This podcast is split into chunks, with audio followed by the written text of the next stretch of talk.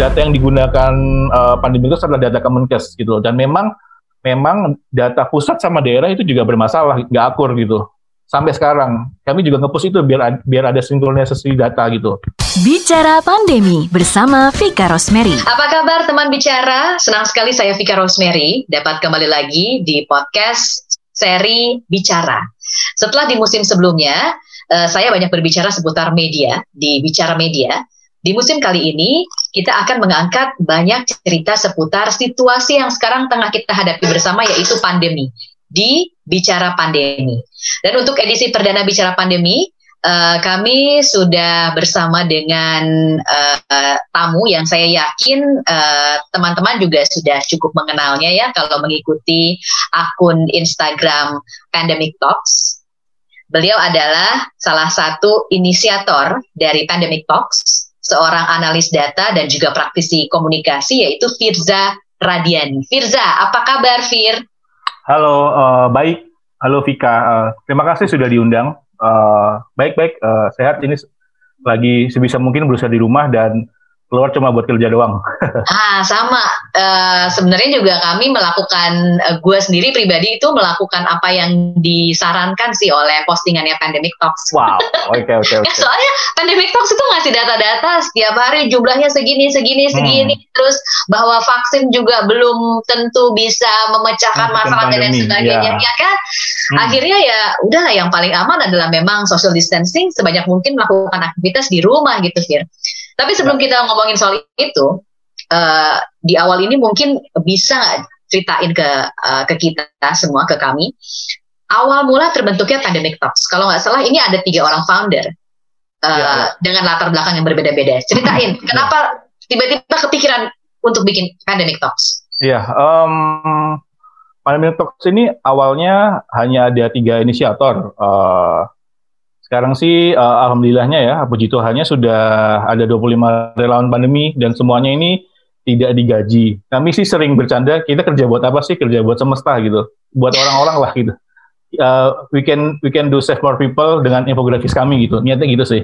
Nah, uh, kenapa pandemi talks ada?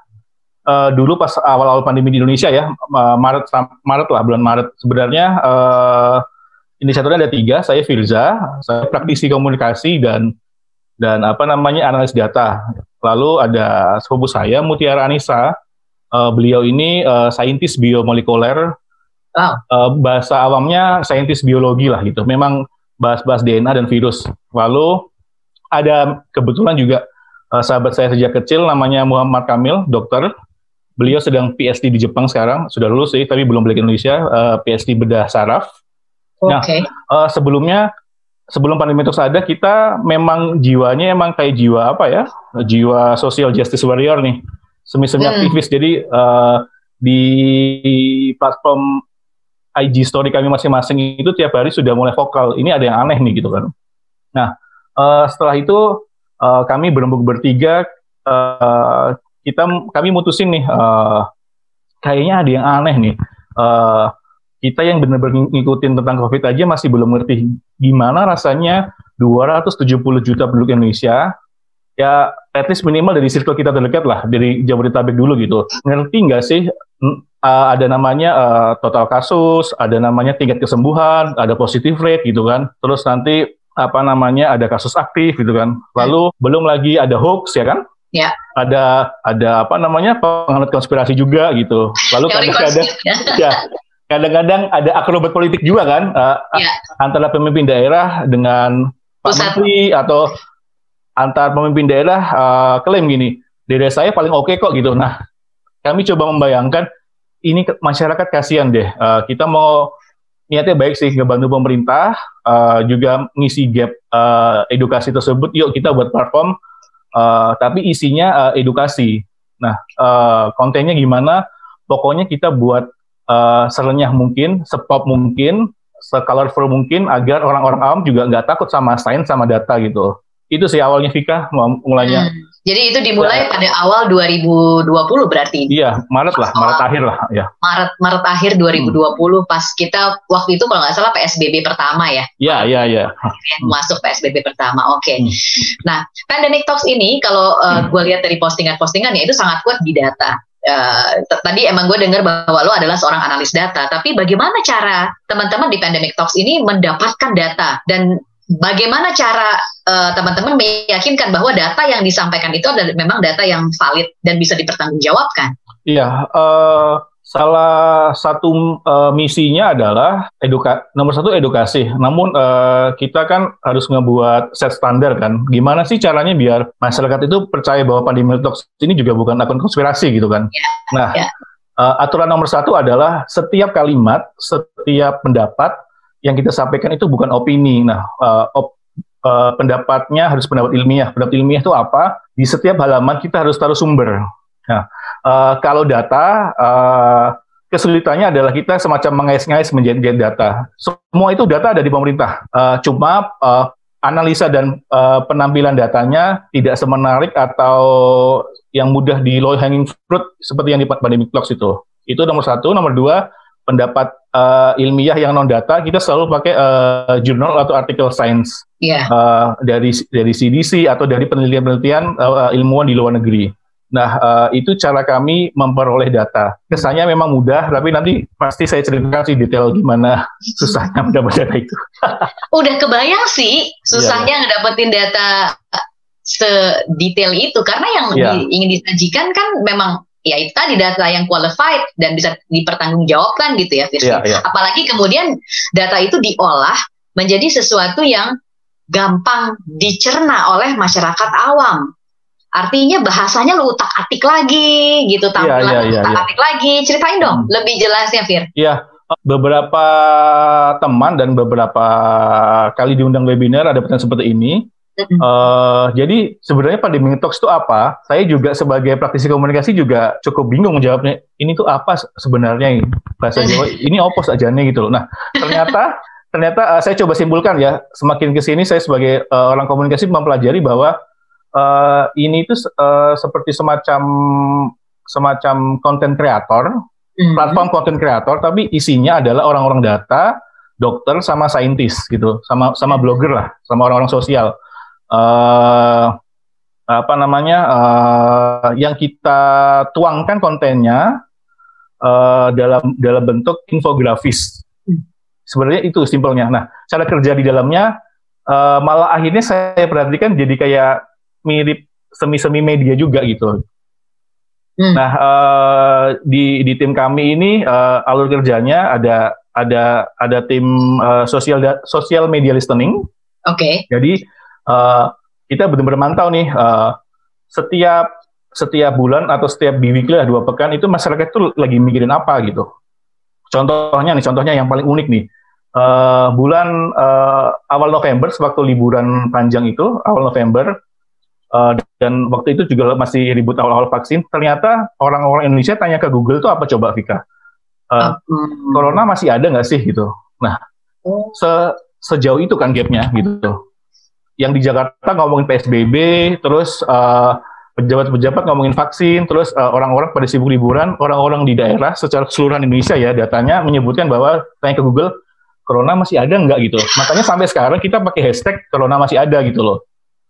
Nah itu jadi semua konten kita selalu bersumber dari data social media listening dulu nih gitu. Oh, Baru kita buat kontennya. Hmm. Setelah itu ada tergantung jenis kontennya. Uh, kalau konten data kita kayak ada council kayak, kayak dewan data, tanda kutip ya, dewan kecil-kecilan, ada dewan sains juga. Uh, yang di ujung akhirnya nanti ada tim editornya, hmm. tim editor sama tim markomnya. Ini yang paling berat sebenarnya menerjemahkan bahasa-bahasa langit itu kayak Vika tadi bilang kan, dipoles-poles biar kita tes lagi nih. Ini kalau emak lo baca ngerti nggak? Ini nggak ada. Ya. Ini ini kalau kalau lo forward di grup WhatsApp, uh, pade-pade lo ngerti nggak gitu? Bentar, bentar. Kayaknya setelah ini kita ganti deh gitu. Kita pakai analogi yang lain deh gitu. Nah, Atau okay. misalkan sesimpel ini, ini kayaknya terlalu wordy deh bro gitu. Hmm. Terlalu banyak kata-kata nih. Coba deh uh, apa uh, dipersingkat kata-katanya. Kita pakai ilustrasi yang lebih lebih ringan, lebih renyah. Hmm. Nah itu finalist kontennya ada di situ ada di fungsi tim editor sama Markom. Oke. Okay. Ya. Um, berat tuh jadi kerjanya tuh. Ngumpulin data aja menurut gue udah berat. Kemudian mengolah data itu menjadi sesuatu yang mudah dipahami itu berat juga. Belum lagi kalau data yang teman-teman temukan ternyata Berbeda sama data yang dikasih oleh pemerintah. Pernah nggak itu kejadian? Nah, sebelum dijawab, sebelum dijawab soal ini, ya eh, teman bicara jangan ke mana-mana karena perbincangan saya bersama Firza Radiani dari Pandemic Talks akan kami lanjutkan setelah yang berikut ini. Kembali lagi di Bicara Pandemi, teman bicara saya Vika Rosemary masih berbincang-bincang bersama dengan Firza Radiani dari Pandemic Talks. Dan tadi Firza sudah menjelaskan latar belakang kenapa Pandemic Talks ini berdiri, siapa saja orang yang ada di baliknya, dan apa visi misi dari Pandemic Talks untuk masyarakat secara luas. Tadi pertanyaan saya yang sempat terputus adalah soal bagaimana kalau tim Pandemic Talks menemukan data-data yang ternyata berbeda dengan data-data yang disampaikan oleh pemerintah. Kayaknya tuh pernah deh beberapa kali, Firs, kayak pemerintah bilang data um, kayaknya yang sembuh sekian gitu. Jadi mereka hanya memberikan data yang iya, iya. orang-orang iya. tuh bisa senang gitu. Oh oke, okay. hmm. yang sembuh sekian, angka uh, mortality rate turun. Tapi sebenarnya kenyataannya iya, nggak iya. seperti itu. Dan dibalik tuh semua ditulis semua oleh Pandemic Talks. Gimana Fir? Iya iya. Uh, sebatas yang kita pahami dan pelajari selama ini, uh, Vika ya. Uh, uh, perbedaannya itu ada ada dua nih. Uh, nomor satu adalah uh, misalkan nih uh, kami menyebutnya kalau orang data sama orang sis nyebutnya pemerintah kadang suka cherry picking nih. Cherry picking yeah. dalam dalam menampilkan sebuah sudut pandang. Uh, contohnya ya, uh, contohnya uh, misalkan uh, yang terakhir yang kita against itu adalah uh, tingkat kasus ak tingkat persentase kasus aktif itu menurun uh, ada di 20-10 persen. Nah, uh, yang di tanda kutip maaf ya, yang dijual sama uh, regulator itu persentase kasus aktif. Padahal kasus aktif ini pengertiannya adalah orang-orang pasien yang masih hidup, belum meninggal, masih sakit.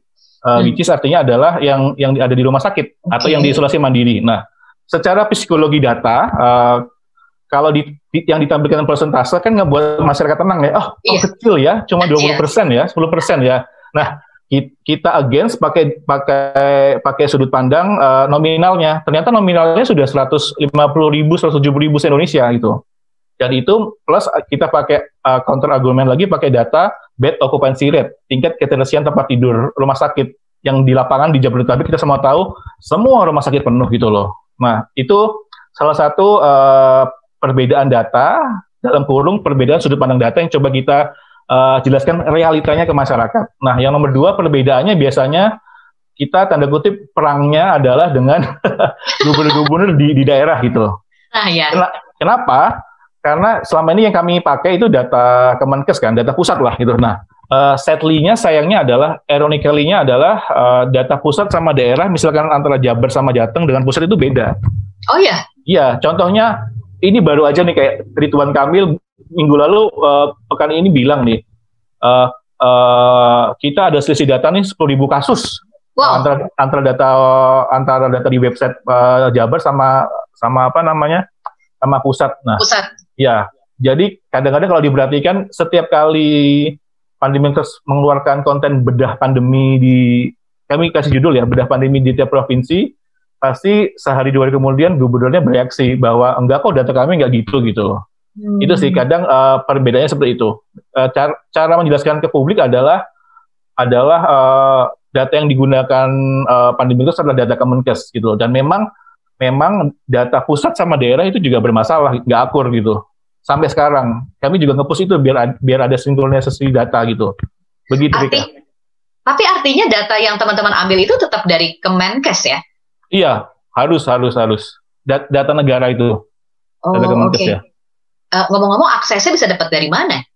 Uh, aksesnya, nah uh, sebenarnya di website uh, Kemenkes ada, di website resmi covid19.co.id ada. Oh. Uh, tapi semacam data mentah ya, data mentah itu. Uh, uh, berbedanya adalah kalau diperhatikan banget, uh, coba deh masuk ke website, sorry, Instagram Kemenkes atau lawan COVID 19 yang punya pemerintah.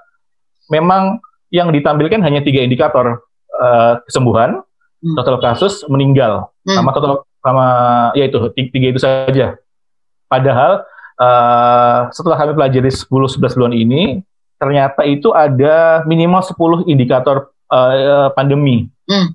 Nah, uh, idealnya kan an analoginya gini nih, uh, uh, yang biasa kita tahu ya, misalkan uh, apa namanya uh, dalam hal ekonomi ya, uh, Indonesia uh, apa namanya tingkat uh, kenaikan ekonominya naik lima persen kan. Nah, yeah. sebenarnya kalau kita pelajari di ilmu ekonomi di ekonomi kan indikator yang itu banyak kan. Jadi nggak uh, hanya itu saja. Nah, uh, nah selama ini sampai sekarang pun yang ditampilkan pemerintah ya, hanya ada tiga, tiga indikator. Padahal uh, kalau teman-teman pernah baca Parliament Talks ada banyak indikator kayak positive rate gitu kan. Iya. Iya. Kayak misalkan uh, tingkat testing gitu atau ada ada data tracing gitu kan.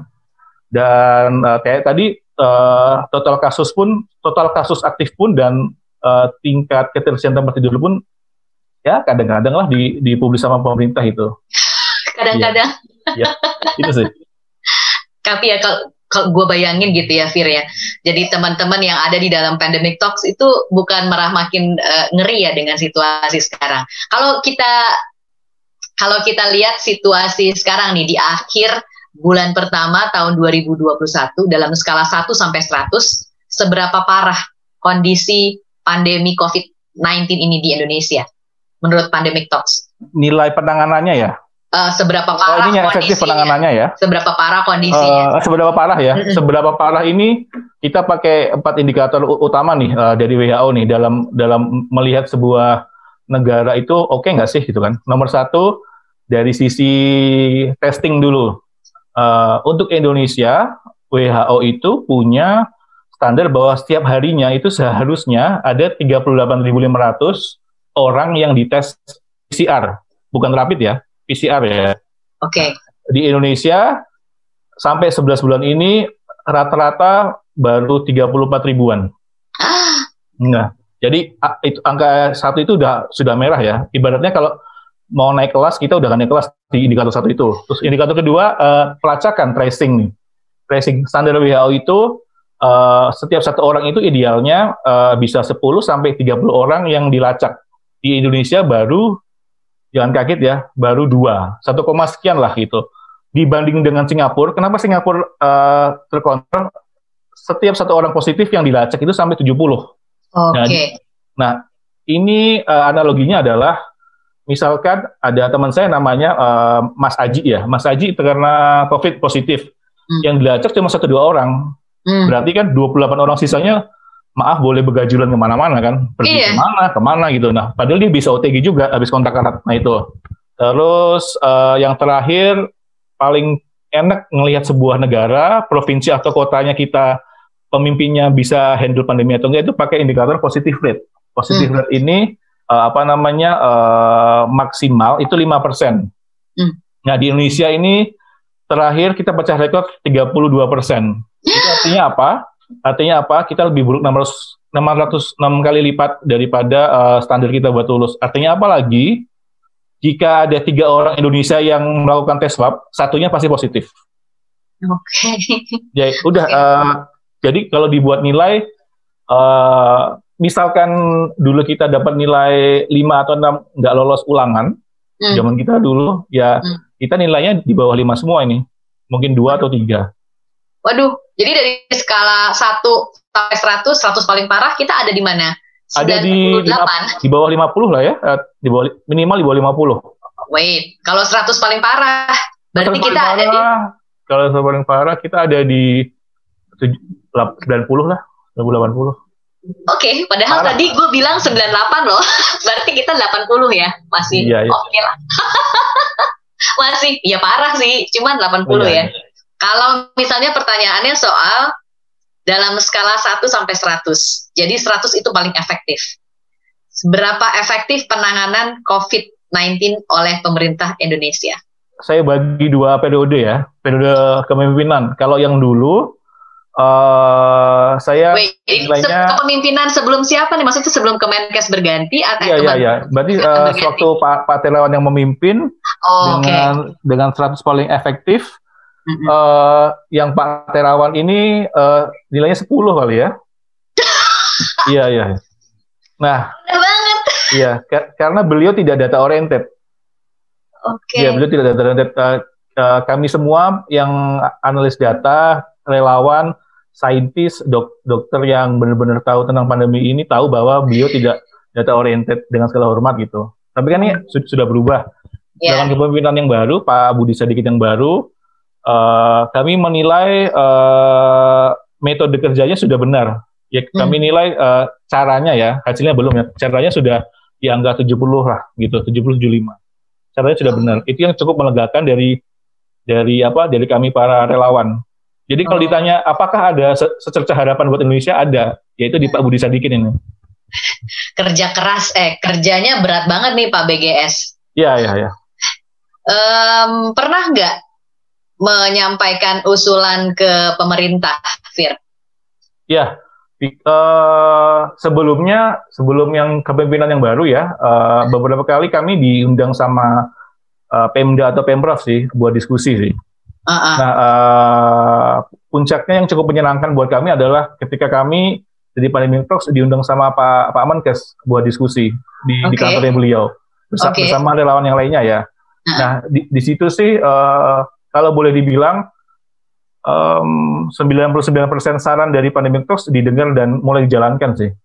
Oh, Oke. Okay. Iya, itulah Oleh kenapa tadi saya bisa bilang Pak BGS, BGS ya. Iya, metodenya beda. Oke. Okay. Tapi mana yang lebih sulit? Mengedukasi netizen atau mengawal pemerintah dalam masa pandemi ini? Oke, jawabannya ditahan dulu, Fir. Jangan ke mana-mana. teman, teman bicara, uh, bicara pandemi akan kembali lagi bersama Firza Radiani dari Pandemic Talks. Tetap di Bicara Pandemi bersama saya, Vika Rosemary.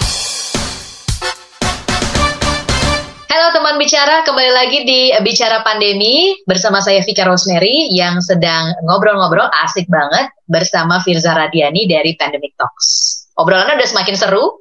Tadi sudah sampai ke uh, dari skala 1 sampai 100 seberapa parah kondisi pandemi sekarang. Uh, saya bilang 98, Firza bilang 80. Kalau 100 paling parah berarti ya ya parah sih, cuman menurut teman-teman di pandemic stock masih 80 gitu. Saya udah 98 berarti ya masih oke okay lah. Kemudian seberapa efektif penanganan pemerintah uh, terhadap pandemi ini dalam skala 1 sampai 100? 100 paling efektif tadi Firza bilang sekarang di uh, Menteri Kesehatan yang baru 70 katanya. Ini cara penanganannya ya, tapi bukan hasilnya karena hasilnya belum kelihatan. Ya, ya lumayan lah ya, gitu. lumayan lah gitu. Pertanyaan berikutnya adalah mana tadi yang lebih sulit mengedukasi netizen uh, ini adalah visi misi memang visi misinya Pandemic Talks kan atau mengawal pemerintah dalam uh, masa pandemi ini. Yang mana yeah. yang lebih sulit? Um, lebih sulit mengedukasi uh, masyarakat. Oke. Okay. karena karena uh, spektrumnya banyak kan. Spektrum strata sosial pengalaman-pengalaman hidupnya terus uh, egonya beda-beda.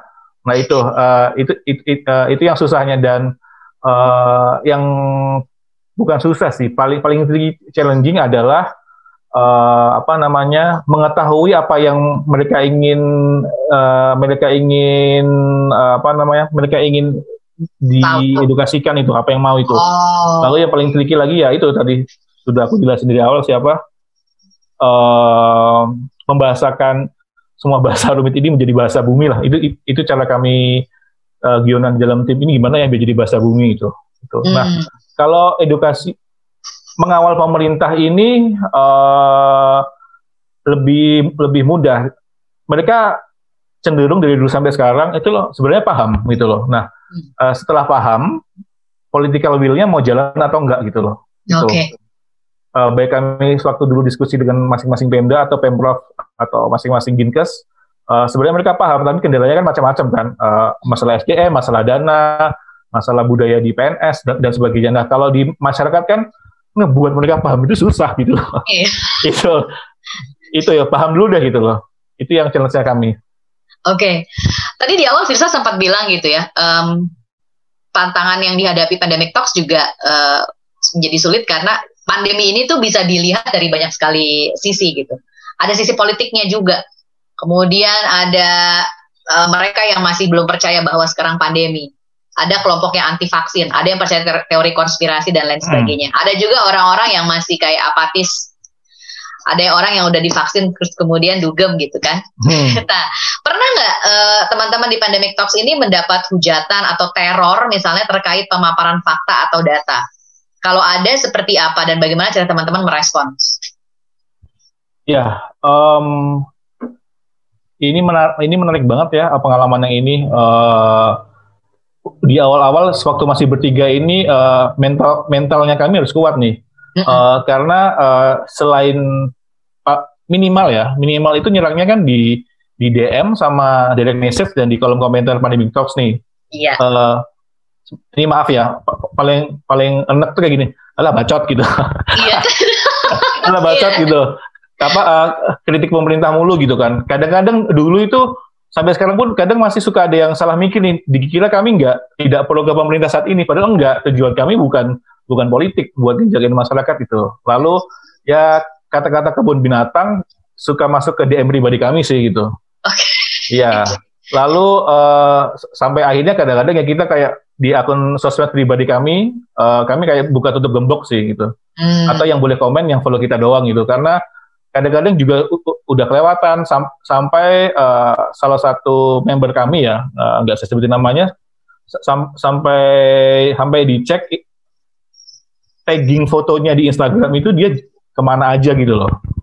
Wow. Jadi sampai sampai sampai dicari-cari kesalahannya, ini bener nggak sih apa namanya uh, orang-orang pandemi talks ini uh, patuh sama 3M nggak sih sampai segitunya coba itu? Atau kadang-kadang oh. sampai bawa-bawa keluarga juga.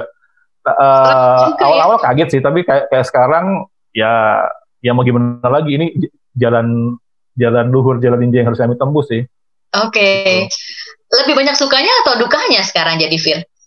Um, uh, kita selalu fokus ke hal-hal yang positif ya. Jadi misalkan ada yang misalkan uh, ada di kolom komentar ada yang bilang terima kasih gitu kan atau bilang uh, apa namanya uh, terima kasih ya uh, infografisnya ngebuat ibuku sadar. Terima kasih ya uh, infografisnya ngebuat suamiku atau istriku yang sebelumnya begajulan akhirnya enggak gitu. Itu hmm. itu buat buat kami itu energi yang sangat besar buat yuk kita buat konten-konten sudut pandang lainnya yuk yuk kita selamatkan orang lebih banyak lagi gitu mm. Kalau mm. dibilang dukanya nggak nggak ada sih. Dukanya ini buat lucu-lucuan doang sih.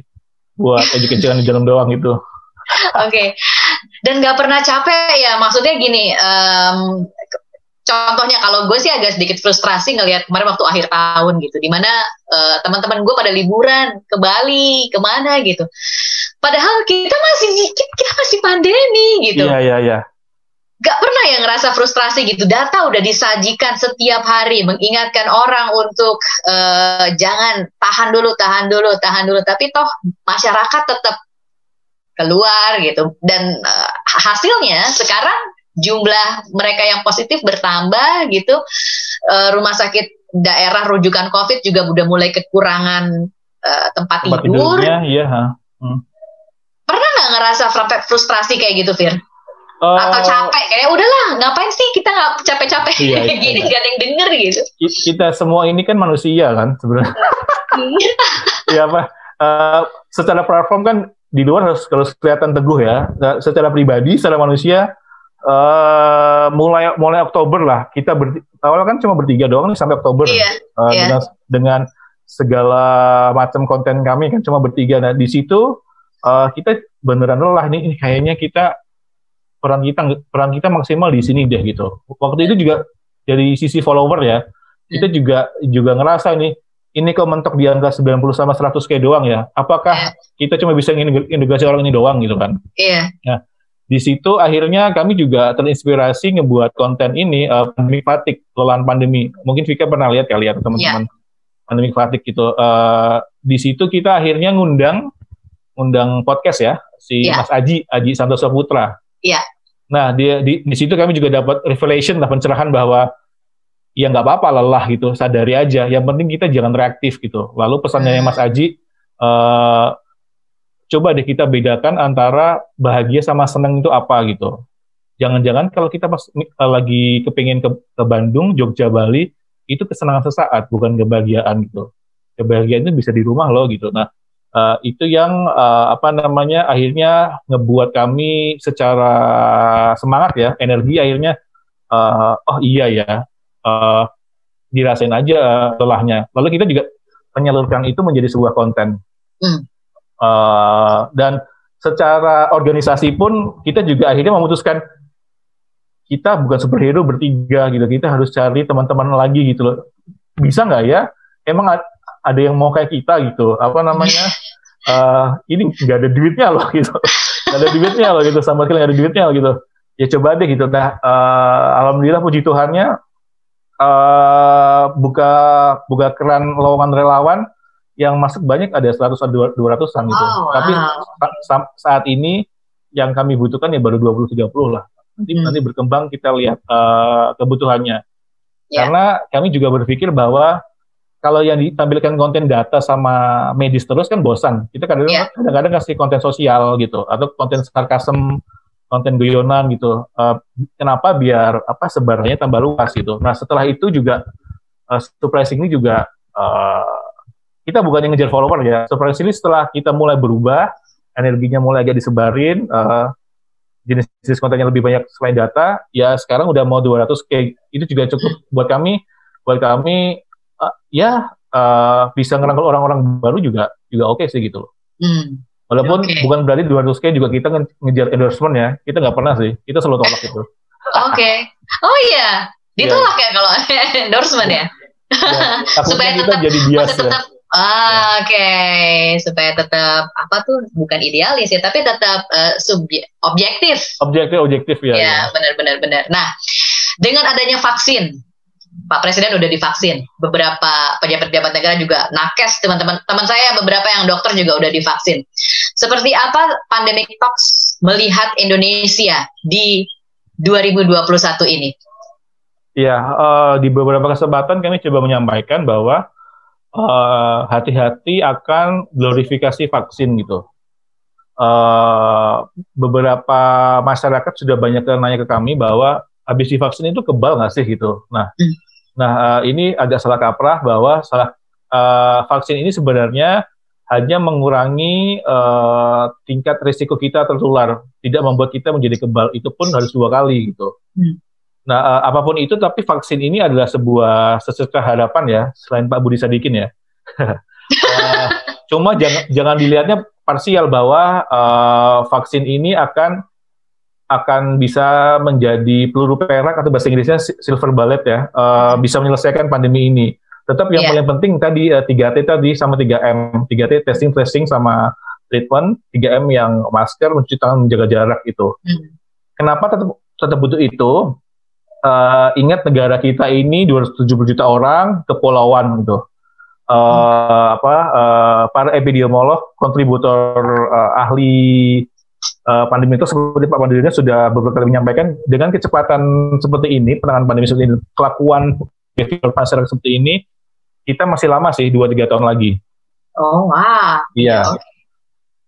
Kalau secara kuantifikasi lagi, secara data ya, uh, seharusnya kalau Indonesia mau cepat itu sehari kita bisa menyuntik uh, 100 1 juta vaksin ke satu juta orang itu. Kenyataannya kan uh, mungkin puskesmas belum siap uh, ya. atau distribusinya belum siap gitu. siap, Ya, hal-hal itu yang harus membuat kita lebih realistis gitu. Memang hmm. vaksin akan bisa bisa menjadi salah satu cara biar pandemi selesai, tapi kalau kita tidak bisa menekan mobilitas, hmm. ya virus yang cara hidup dan bermutasinya pindah-pindah inang ini ya akan semakin senang. Oke. Okay. So, itu sih tentang vaksin. Do you believe that things will get better here in Indonesia? Um, harapan itu ada di Pak Budi Sadikin. Uh, kami para relawan uh, cukup cukup menaruh menaruh harapan dengan yeah. dengan cara beliau berpikir dan metode metode kerjanya gitu. Uh, kenapa? Karena uh, segala keputusan, kebijakan, dana itu kan ada di dari di pemerintah di pusat ya. Hmm. Kalau strateginya secara strategic planningnya uh, sudah sesuai kaidah, ya kita tinggal mengawal eksekusinya kan. Nah yang dulu kan sebelumnya uh, apa namanya uh, strateginya antara ada dan tiada, gas rem gas rem. Nah yang, yang sekarang ada, jadi tinggal dikawal aja gitu. okay. dan dan sangat menerima kritikan dan masukan dari para relawan. Oh oke. Okay. Ya harapannya ada di situ sih. Oke. Okay. Jadi semangat Pak BGS sudah mendapat dukungan dari teman-teman Pandemic Talks. Terima kasih Firza sudah menyempatkan waktu untuk bincang-bincang ya, bersama kita. saya di bicara pandemi.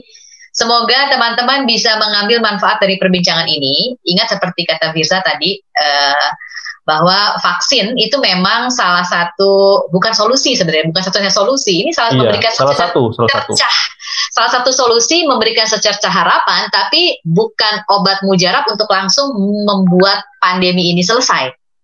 Bukan peluru perak yang membuat uh, situasi yang telah kita jalani selama satu tahun lebih ini selesai dalam waktu sekejap gitu. Belum, kita tetap harus melakukan 3T, 3M, sampai 2-3 tahun ke depan.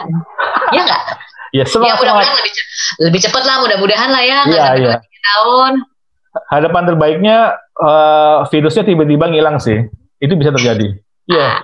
Yeah, Semoga yeah. ya ada keajaiban itu. Oke, okay, mari kita berharap. Selama yeah. keajaiban, itu belum muncul ya 3T, 3M. Yeah. Dan Pak BGS. ya. Firza, terima kasih. Salam buat teman-teman yang lain di Pandemic Talks. Sukses ya. Ya. Terima kasih Vika. Terima kasih teman-teman. Ya. Teman bicara demikian perbincangan saya di uh, bicara pandemi uh, yang pertama kali ini bersama dengan Firza Radiani dari Pandemic Talks. Akan ada uh, seri berikutnya di bicara pandemi dengan tamu yang pastinya spesial. Siapa saja? Nantikan terus bicara pandemi hanya di ruang siar juara di Spotify. Saya Vika Rosemary pamit.